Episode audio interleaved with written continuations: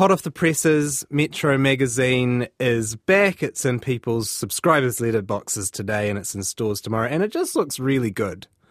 It's got the cover story is by some nobody called Lord.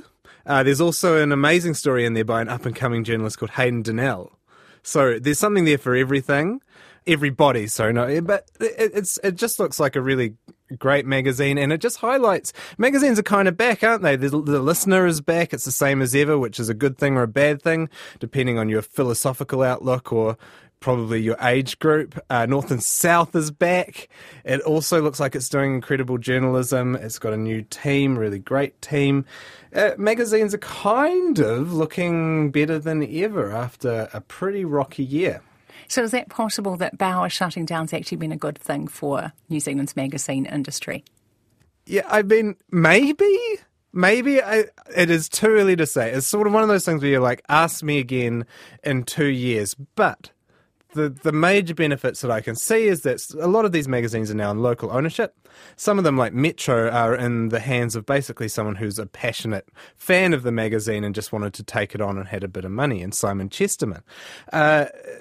The diversity of ownership is also potentially a good thing. If one of these things does end up going kaput, then that doesn't mean that the whole industry is suddenly decimated, as it happened when Bauer shut down.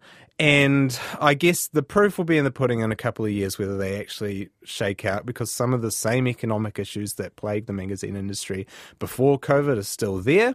But it looks good right now. I mean, do you think will these new titles survive? I mean, it's early to say, and I don't want to jinx anything, so I'm sort of reluctant with this question. But is it possibly also like, oh, yay, let's open a bar?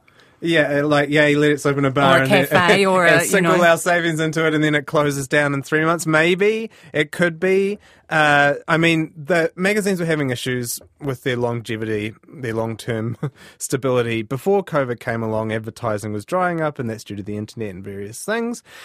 It's possible, though, that situation looks a little bit more rosy than it has done, and some of these companies that have gone into local ownership, Stuff is the biggest one, have said that it has spurred advertisers to invest more in them, and it's made companies want to support them more, and also subscribers want to support them more. Maybe that's happening with magazines like Metro, North and South. I don't have the figures, but it would be good if it was, and I guess we'll see in a few months or a few years whether it does actually shake out well.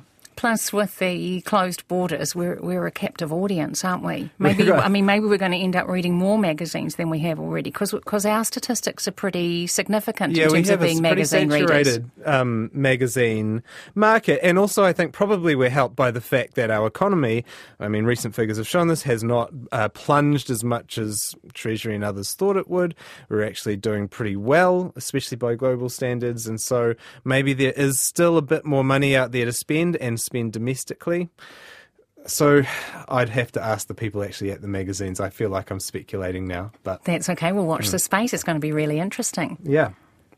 Okay. Next up, Wellington. Let's go there. Brian Crump's already nervous. He mentioned that before the 10 o'clock news. I'm from Wellington, but I just think no holds barred. What's going on with the media pile-on? It's just flared up, hasn't it? Wellington is all of a sudden... Where did it come from? Look, I like to trace it back to an article by that up-and-coming reporter Hayden Donnell, which, full disclosure, is me, in early October. And I reviewed Wellington... And I called it, I'll quote, a topographical torture chamber locked inside one of the windsocks they keep outside car yards. And I rated it 2 stars. Now, that provoked... Sorry, before we go any further, just so we can get really clear, 2 stars out of how many? 5. It was out of 5. So it's not 2 out of 10. Still 40%. Were you being clever, or were you trying to prove something to someone? I feel a little bit misunderstood over this article, because it provoked a furious emotional backlash from Wellingtonians, obviously. I was really almost doing a parody of a review, doing an over-the-top sort of thing as a way of beckoning them into what was essentially a boring story about house prices. But maybe this review was the snowball that started an avalanche of criticism for Wellington, because since then it's just been a real nightmare out there. One of the headlines... recently, Fatberg spills 20,000 litres of sewage into Wellington Harbour. Now, that's a good headline for Wellington lately. Stuff's reporter Joel McManus has reported incessantly, doggedly, on Wellington's $5 billion bill to replace its ageing pipe network, which keeps spilling raw poo everywhere. It seems like even God has got the memo about Wellington being down in the dumps, because it's just experienced its most pitch-black, dark November on record. The council is dysfunctional. The buses don't run on time. It's still extremely windy. This is all from headlines that I've read. The whole avalanche of criticism reached its zenith on Sunday, though, with an article by Stuff's Andrew Vance, which was headlined, "Wellington, I'm sorry to say it, but your good days are over." What sparked that? I think the story by Andrew Vance, it bemoans just about everything about the city, including the fact that Courtney Place and Cuba Street have been overrun by chain stores and seedy bars. It actually bemoans some of the solutions to its housing affordability crisis, and it says that removing heritage protections on some of the inner city suburbs will remove any remaining pockets of history in the land. Actually, it will free up housing, which will make things a little bit more affordable for people there. But anyway, the overall point of the article is just to sort of raise Wellington's reputation and insult the earth afterwards.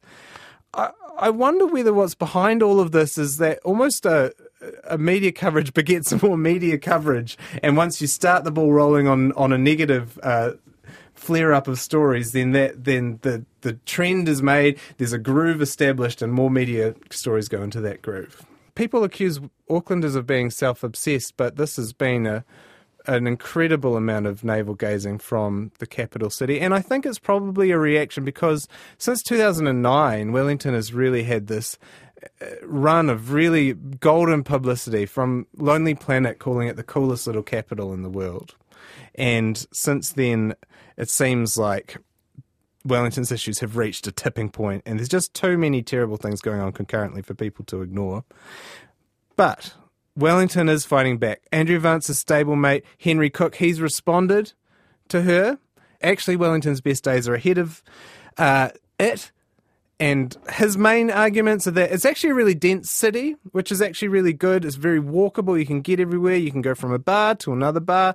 It seems that maybe drinking helps you forget the smell of raw sewage in the streets and the black mould on your lungs from living in a 100-year-old falling-down fridge and its poor rental stock. But he is right that Wellington has a lot of upsides.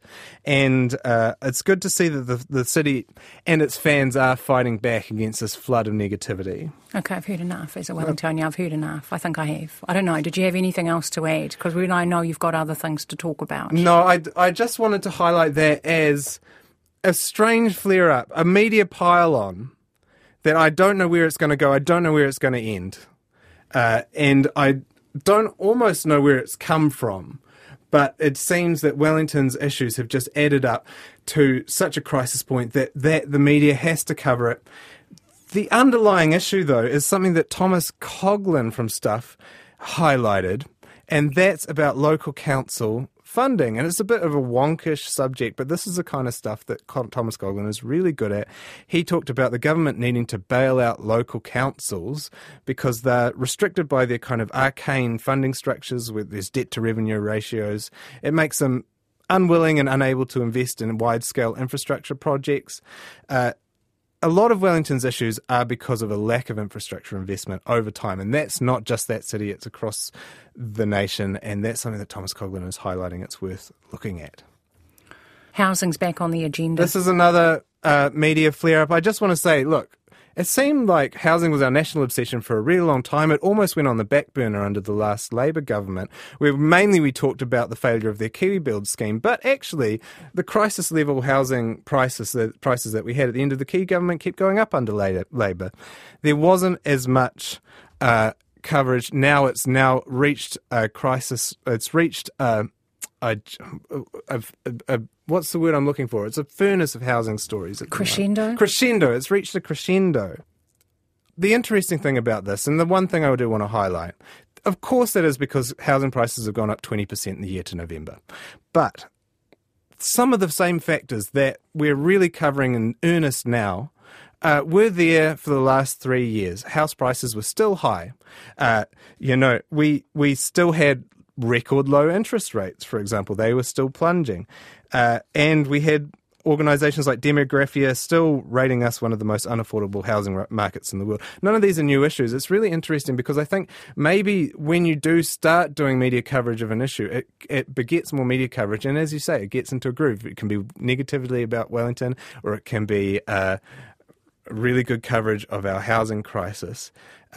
It's interesting that maybe some of these issues are not new, but the media coverage that they experience draws in more media coverage, and then they end up becoming, in the public's perception and the government's perception, big issues because of that media coverage. This is such a good segue, because your next topic, and we have to have time to get there, even though I'm the wrong host for tonight, but let's just go there. You introduce it. So disappointed that I couldn't do the segment with an actual Karen, but the Media Council did issue a ruling today about a News Hub story which focused on a woman that was dubbed Milford Karen.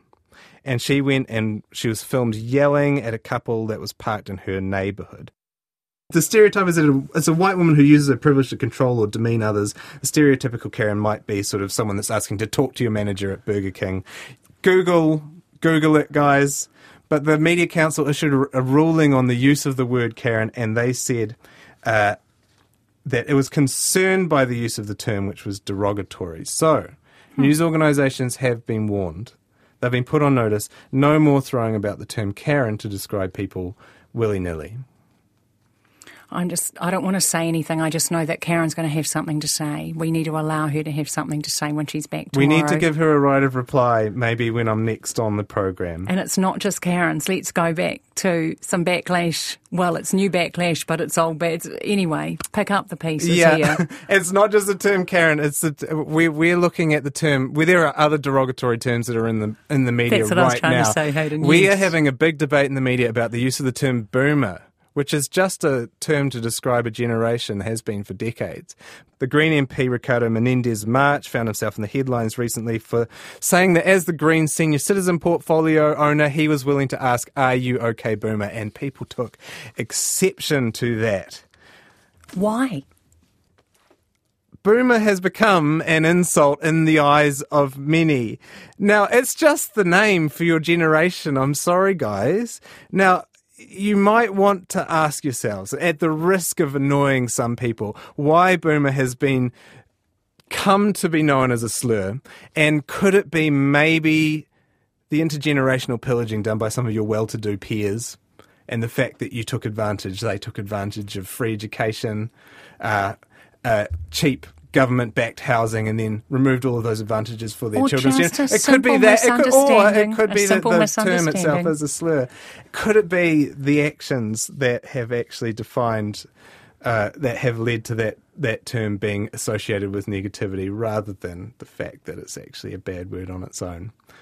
Hayden Donnell, I'm leaving this like right there. We've laid everything out on the table. There's nothing left for tonight. I need to delete my social media straight after saying that. May the force be with you. Hayden Donnell, Midweek Media Watch.